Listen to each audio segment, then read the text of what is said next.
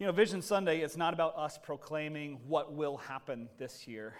Vision Sunday is really us humbly and praying for God to be our vision, for us to look to God and say, Lord, we have these thoughts, we have these desires, we have these goals, but really ultimately, we want you to go before us and go with us in this journey. We don't want to get ahead of you and we don't want to lag behind you. We just want to go with you in this journey. And so, even as we think of that, as we look at today's scripture, we're going to see a little vision, a little glimpse of what Jesus was seeing, because what we're going to see here is the, the calling of these 12 men. You see, we are a byproduct here today. We're this church body, this, this corporate gathering of believers that really started with something really small way back when. And, and Jesus could, could look through the portals of time and, and, and he could know all these things, but those guys way back then, they, they didn't realize that. They didn't see that. They're like, where, where are we going? What's going on? And even here today, you might be like, Pastor Hack, where are we going? What's going on? And while I want to be able to maybe cast some vision at the end of our time, ultimately, I, I just, I just want us to, to get a vision of what God wants us to, to be.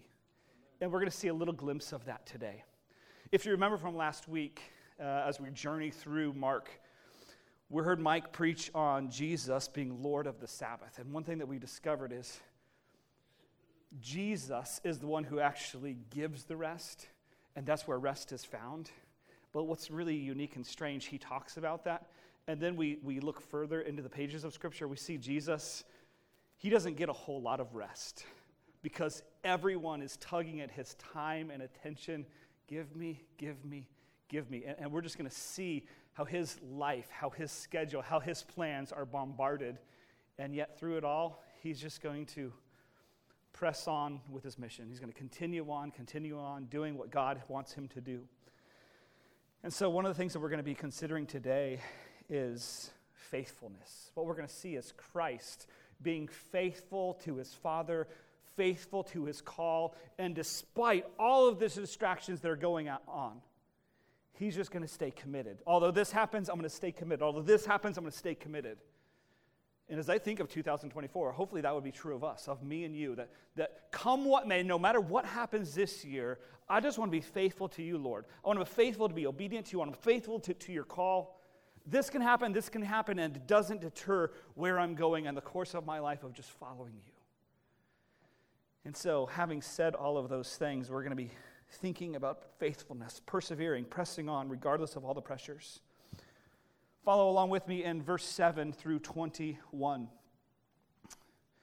Jesus departed with his disciples to the sea of to the sea, and a large crowd followed from Galilee, and a large crowd followed from Judea, Jerusalem, Idumea, beyond the Jordan, and around Tyre and Sidon.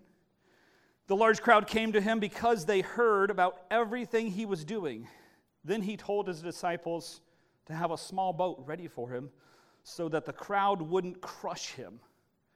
Since he had healed many, all who had diseases were pressing toward him to touch him.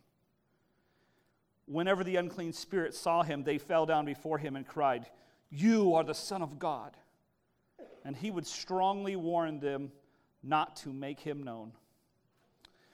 Jesus went up the mountain and summoned those he wanted, and they came to him. He appointed 12, whom he also named apostles, to be with him, to send them out to preach, and to have authority to drive out demons.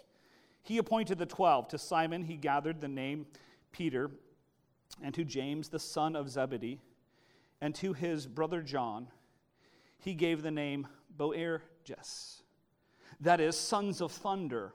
Andrew, Philip, and Bartholomew, Matthew, and Thomas, James, and the son of Alphaeus, and Thaddeus, Simon the Zealot, and Judas Iscariot, who also betrayed him. Third scene Jesus entered a house, and the crowd gathered again so that they were not even able to eat. When his family heard this, they set out to restrain him because they said, he is out of his mind. Let's pray. Father, indeed, Jesus was out of his mind. He was out of his mind on a mission for you. He would not be deterred from that, although many tried to. friends, family, even the, the, the fans of people.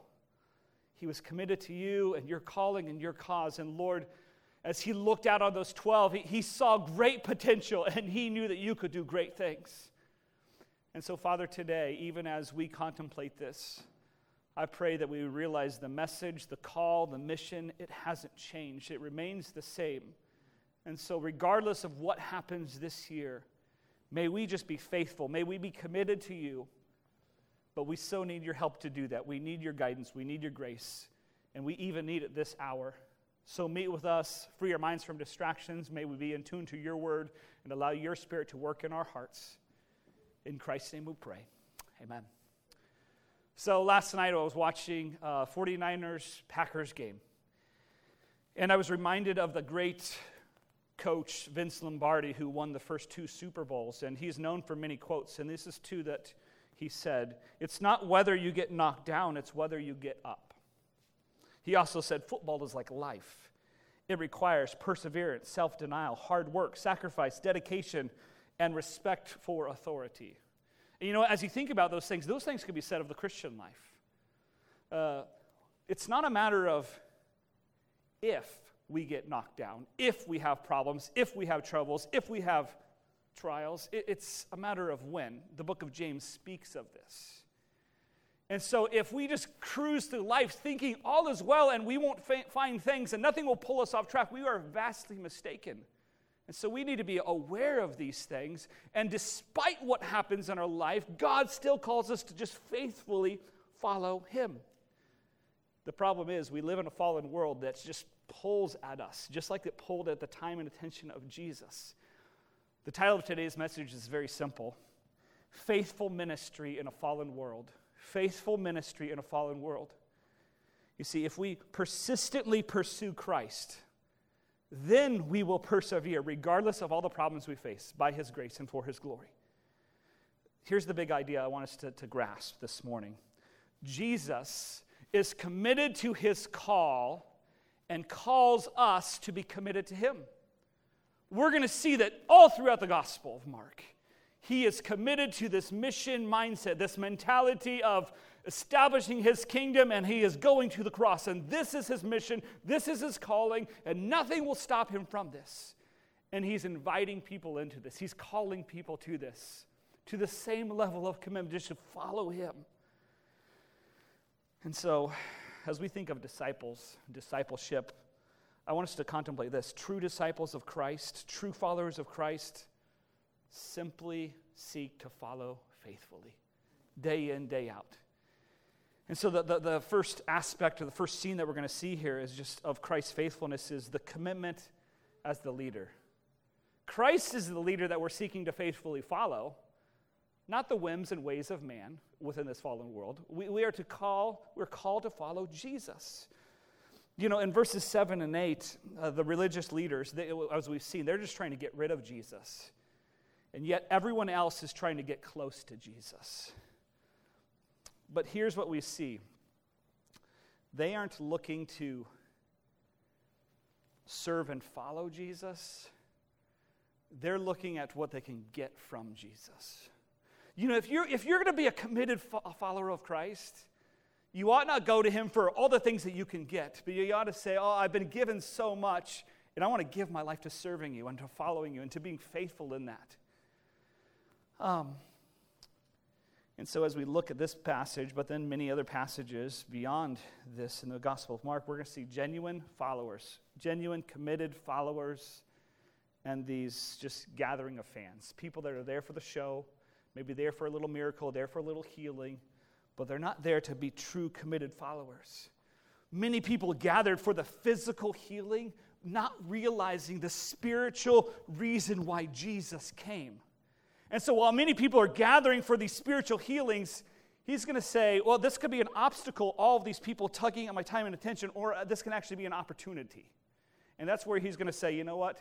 I, I, need to, I need to get a platform where I can press. I know these people are pressing into me. I need to actually push away, press away from them. And this is a great amphitheater here, the backdrop of this hill and this valley. And you disciples, you go get me a boat. We're going to launch out because my mission is not to heal people of sickness. That's not why I came. I can do that, but that's not why I came. My mission is to speak to the spiritual need of man. And so he's going to step out on that boat and he's going to preach and proclaim who he is and what he offers. That's what he's going to do, faithfully, regardless of everything else going on. That's what he's going to do. And it says there that they departed, that, that they withdrew, just trying to press away from the crowds.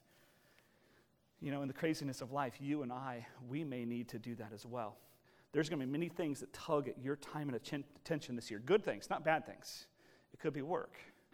It's a good thing. It could be your family. It's a good thing. It could be just friends and family and other things here and there.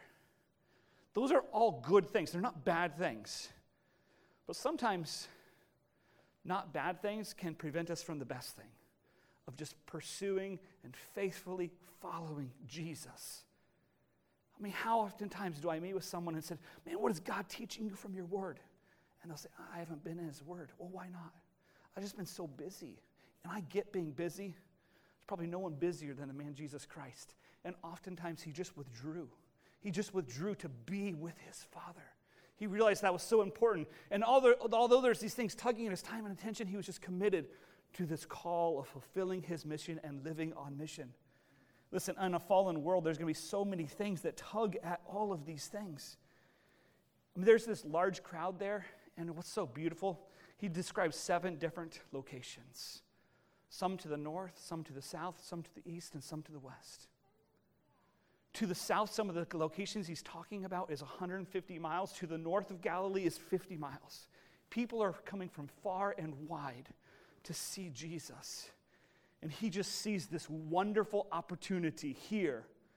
It's crazy, it's a little out of control, and yet I see this opportunity to proclaim Jesus. I'll proclaim who I am. And it's a beautiful picture of probably what Jesus envisioned of the eternal kingdom in which he was bringing to earth. People from all people groups, both Jew and Gentile. Isaiah speaks about this Messiah who would be coming not just to the Jews, but to the Gentiles. And some of the regions that Mark is mentioning here, many of them Jewish, but many of them also Gentiles. Remember how a few weeks ago we talked about how Jesus is bringing something new? Jesus is bringing something new here. You see, the, the Jewish leaders weren't doing this. They weren't having any fellowship or interaction or preaching or teaching to the Gentiles. But Jesus is. Jesus is breaking down all those religious rules and rituals of the Old Testament. He says, out with the old, in with the new. And he's bringing something new even in this passage here today. When we consider verses 9 and 10, I mean, we're going to see that Jesus' fame created this overwhelming, overbearing crowd.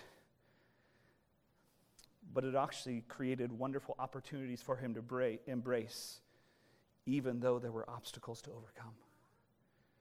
My friends, I don't know what obstacles you might face this year, individually or corporately, collectively as a church. But I do know this with each obstacle that we see as an obstacle is really an opportunity for God's grace to work and intervene in my life and your life for the glory of God. we need to take on this mentality, this mindset, rather than saying, well, I tried serving God and all this bad stuff happened, so I'm just going to throw in the towel. No. Let this be a time for God's grace to shine brightly within you and through you. Jesus has a two part game plan here. We see it right there. He's like, okay, here's what we need to do. We need to not get crushed by this crowd. So then I need you to get me a boat so that we can launch out. When it talks about them pressing into him, it's talking about them actually mobbing him. I mean, almost think like paparazzi with some famous king or queen. They're just all over him. That's what's going on here. They're just, wanting to touch the hem of his garment, right? And they're just bombarded at every angle. They're just crushing him, pressing down on him. But here's what Jesus is going to do He's going to adapt, He's going to adjust, He's going to make the best of this situation. And so, I don't know if you ever feel this way, parents. You ever feel like your kids are just wanting to get something out of you? They're just tugging at all of your time and all of your attention. Me, me, me, me, okay? What about you, worker? Your boss ever just saying, I need this, I need this, I need this? They're just so demanding, so oppressing. You just feel like they're, they're, my kids are kind of using and abusing me. They don't appreciate me. My boss is just using and abusing me. He doesn't appreciate me. Rah! It's hard to pick up on the tone of Jesus here, but here's what we really don't see. We don't see Jesus complaining. We don't see, I mean, all these people are here basically using him for the, the free miracles. He's going to say, you know what? Regardless of why they're here, regardless of their motives, I'm going to use this as a means to proclaim who I am. And so, parent, regardless of your kids' motives, worker, regardless of your boss's motives, how much they use and abuse you, appreciate you or underappreciate you, you can say, you know what, I'm still going to live on mission. I'm going to seek to please Christ in all that I say and do, because then that will impact your parenting. That will impact the way that you work and interact with your coworkers and boss, because it's not about them, it's all about Him. And we need to realize this, we need to embrace this. And Jesus, that's a wonderful example as the leader for these men to follow.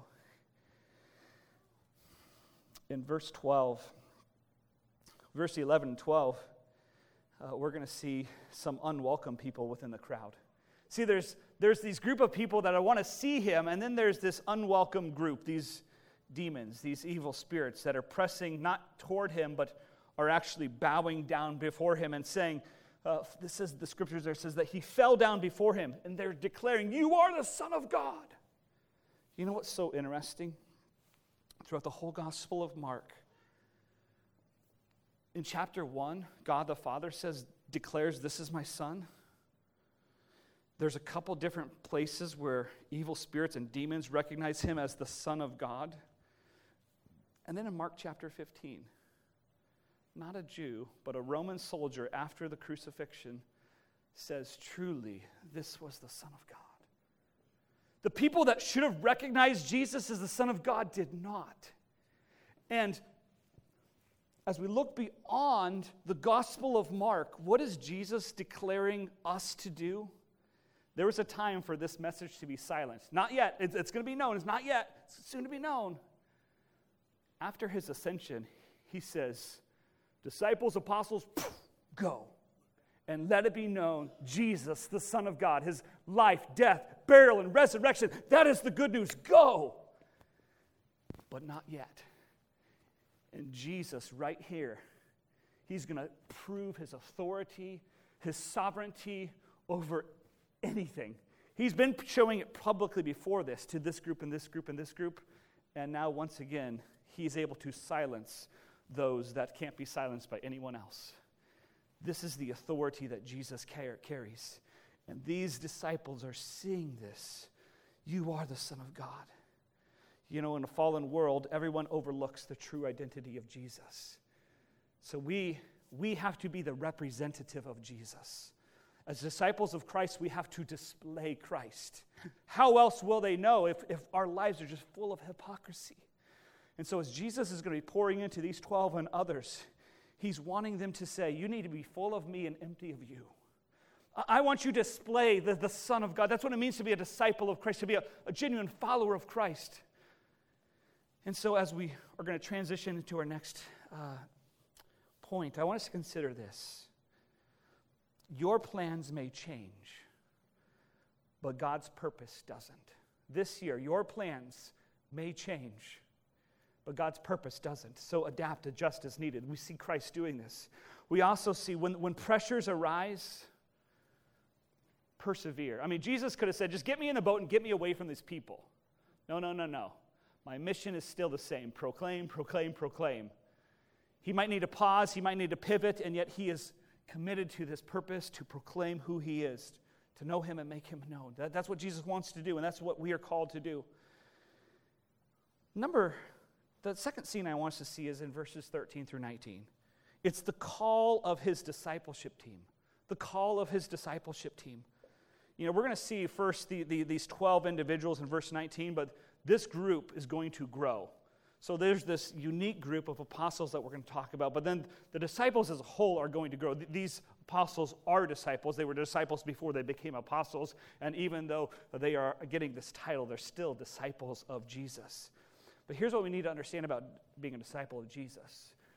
Part of being a disciple of Jesus is following him, but it, it's having fellowship with him. It's this understanding who he is but enjoying who he is. And so a disciple is this a student, a learner. You probably already know this. But the learning is active and it's ongoing. So, you and I, none of us have arrived as disciples of Christ. We are continuing to grow and be disciples of Christ. And so, this year, hopefully, this year, one of the things that we're, we're, we're seeking to do is to grow in our walk and relationship with Him, but grow in our walk and relationship with others, where we are uh, learning and growing and being encouraged and equipped by others, and then we're turning around doing the same with others. That's Jesus' plan. That's Jesus' design. That, that's what he's wanting to do here. And he's setting this roadmap, this pathway for them to follow, for us to follow. It says there in verse 13 that they went up to a mountain. Mark uses mountaintop experiences many times, and it's really these, these momentum occasions of God revealing something new, something unique, something special, which would also then tie back to Old Testament with, with Moses on Mount Sinai in, in Exodus 19 and 20. What is going on here? Remember, Jesus is bringing something new. So you had this old thing, this old thing. Jesus is bringing something new. So they're going up to this mountain to reveal this new thing.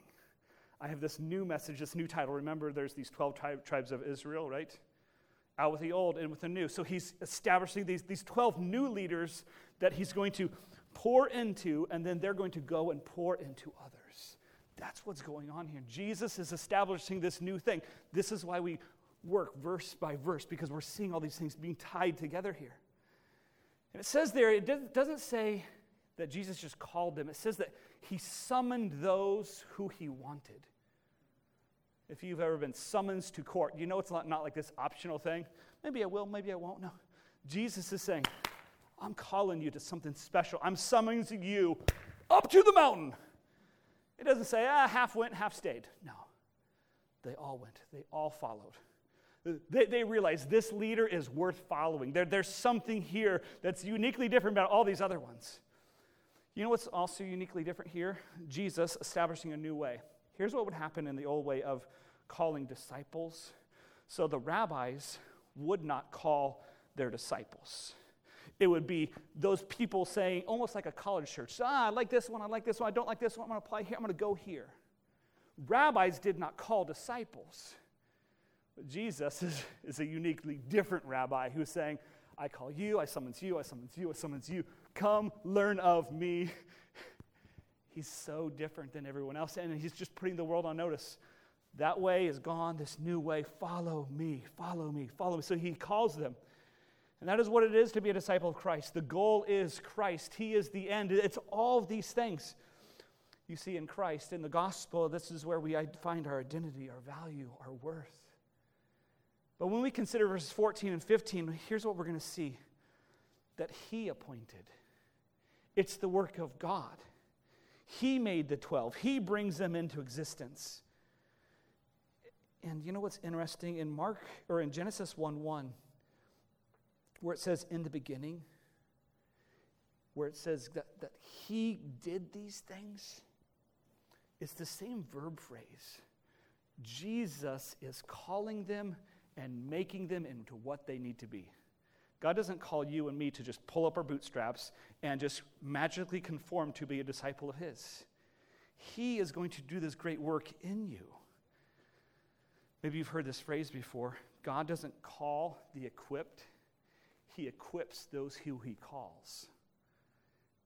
This wasn't like the first round draft pick of people. Like when you look and examine these people, you're like, who is he calling and why is he calling them? I mean, the, the religious elites would have been looking at this group of 12 and saying, This is a motley crew. This is a ragtag band of brothers, dysfunctional brothers at best. I mean, we got these hot headed fishermen.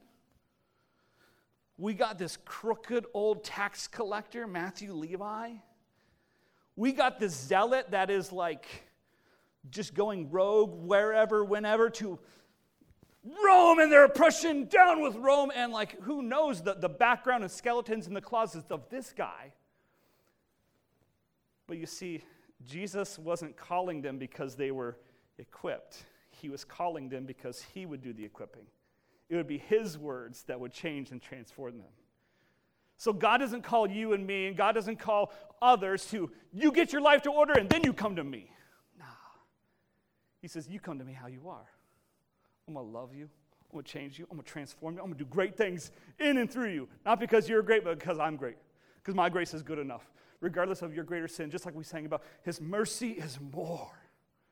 That's what He's talking about. That's what He's wanting us to embrace. Ah, I love this. And he, he points them as apostles. He gives them this name. You know, Genesis 2:19 is talking about the naming of the animals. Going back to early once again, but in the biblical world, the right to name or belonging is a means of superiority, one who has authority, the maker, the master.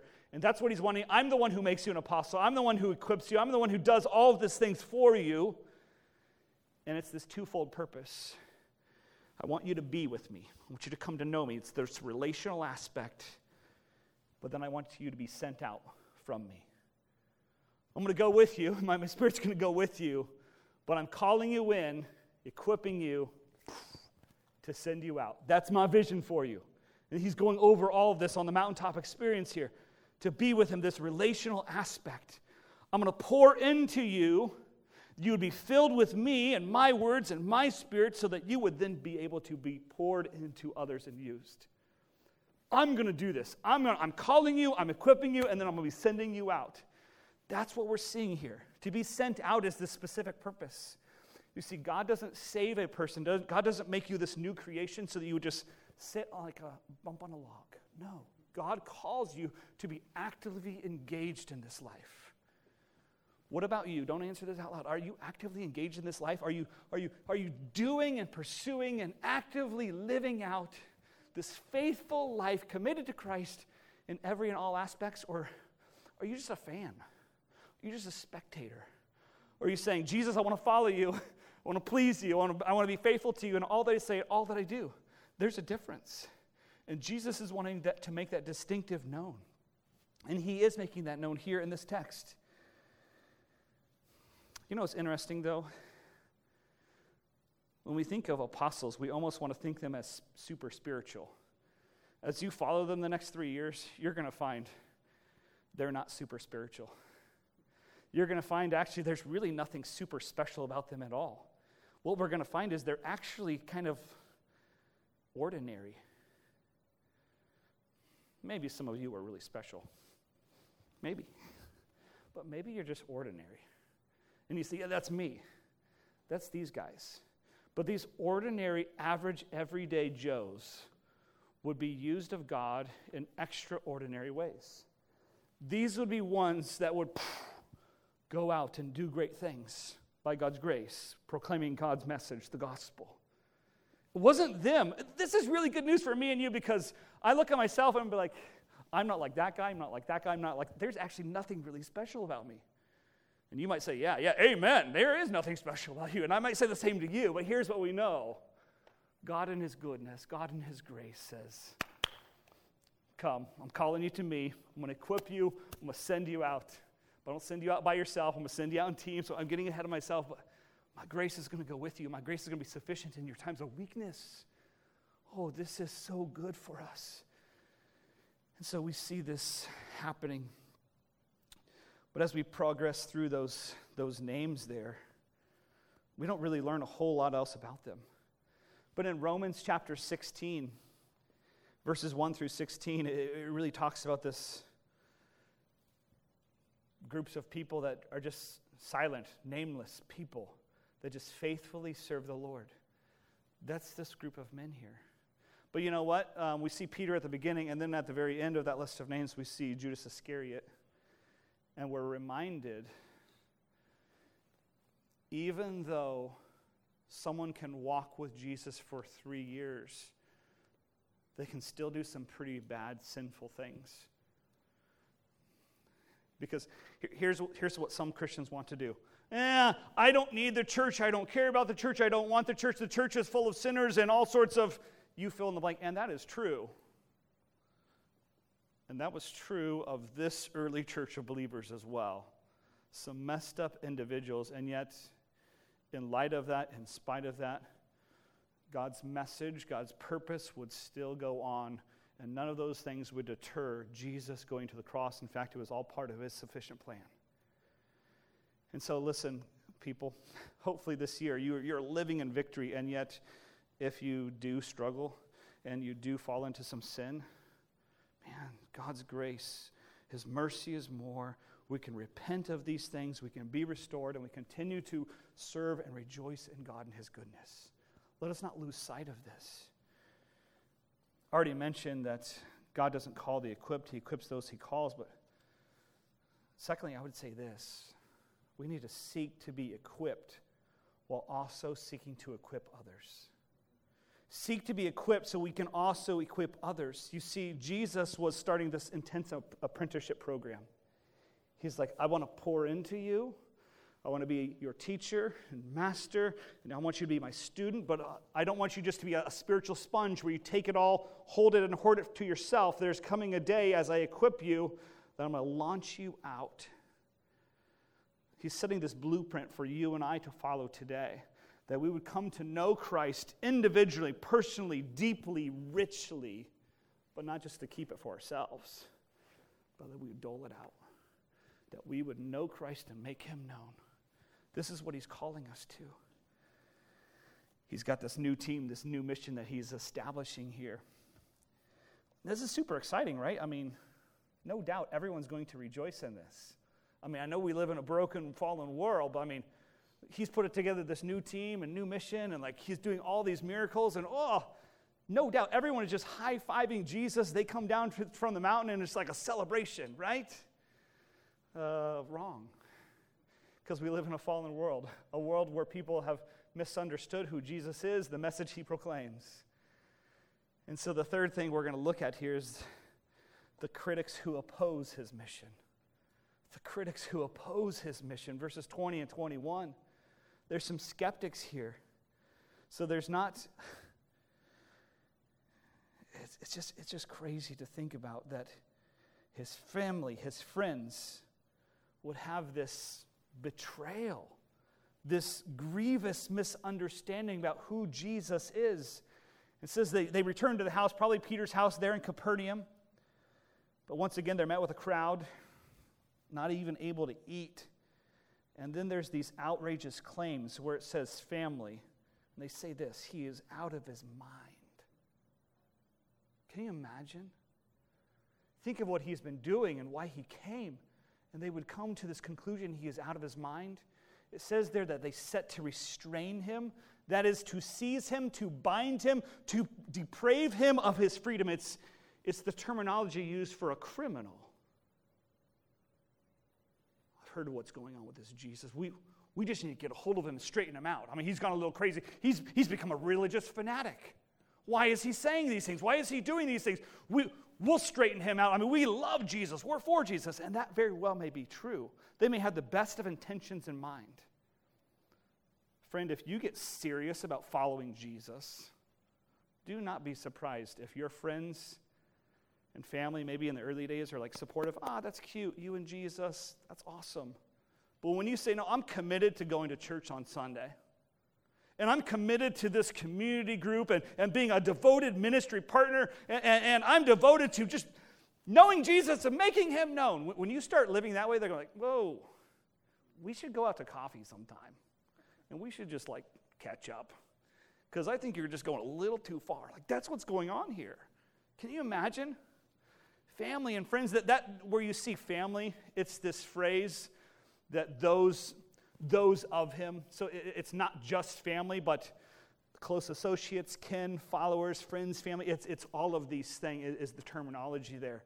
So it's not just like one person but it's multiple fronts like wanting to seize up jesus and say we want to straighten you out jesus.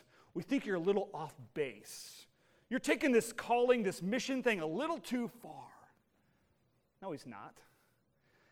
So what's he going to do? Oh, you're right. You're right. I've, I have taken it too far. I'm just going to stop.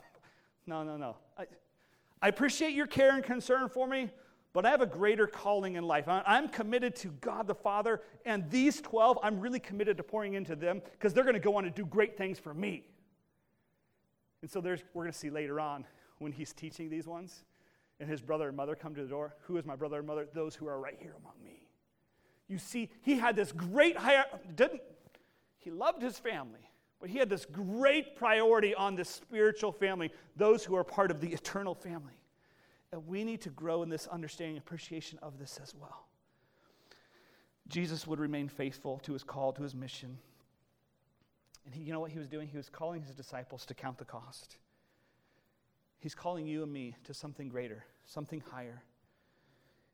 He's wanting us to be a part of not only his kingdom, but be a part of the kingdom building process. That's why we're doing church plants and we're seeking to proclaim this gospel, because it's not about me and it's not about you, it's about him.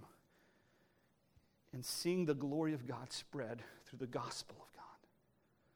This is what we need to tap into. The final two things, if you're taking notes, I want to just jot this down.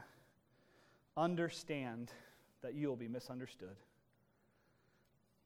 You're going to have people that oppose you when you get serious about following Jesus. Understand that you will be misunderstood. They're not always going to support you, and that's okay. It's okay if, if they're against you at times. You stay committed and faithful to the call. And then I just want you to remind yourself of this. This is good to preach to ourselves. The Lord is faithful to you. And so, by God's grace, be faithful to Him this year. You see, the gospel brings you into this spiritual family. He's calling them in, but then He sends you out as a spiritual force. That is the church, the body. Ooh, okay? So you're not in it alone. And He's wanting His disciples and apostles to know and to grow in this understanding so they go forth. You know, I look out here probably a lot of Christians. I know a lot of you in your testimony. But maybe you'd say, you know, not so fast. I'm a little skeptical about this. I just want to close with this, this thought. My friends, I don't know you. I don't know your problems. I don't know your sin. I don't know your struggles. I don't know your situation. But I, I've come to know Christ. And Christ is committed to this mission, He's committed to this call. And here's what He would do He would overcome Satan, overcome sin, and enable you to overcome all of these things as well. And He calls you to come to know Him so that you could be equipped by Him and then serve Him for a greater purpose and mission. The grace of God is not too far gone from any of you. So He says, Come I call you, I summons you. Come, be part of this. Get in on this. So if you're an outsider, today you can go from an outsider to an insider to the gospel of the Lord Jesus Christ.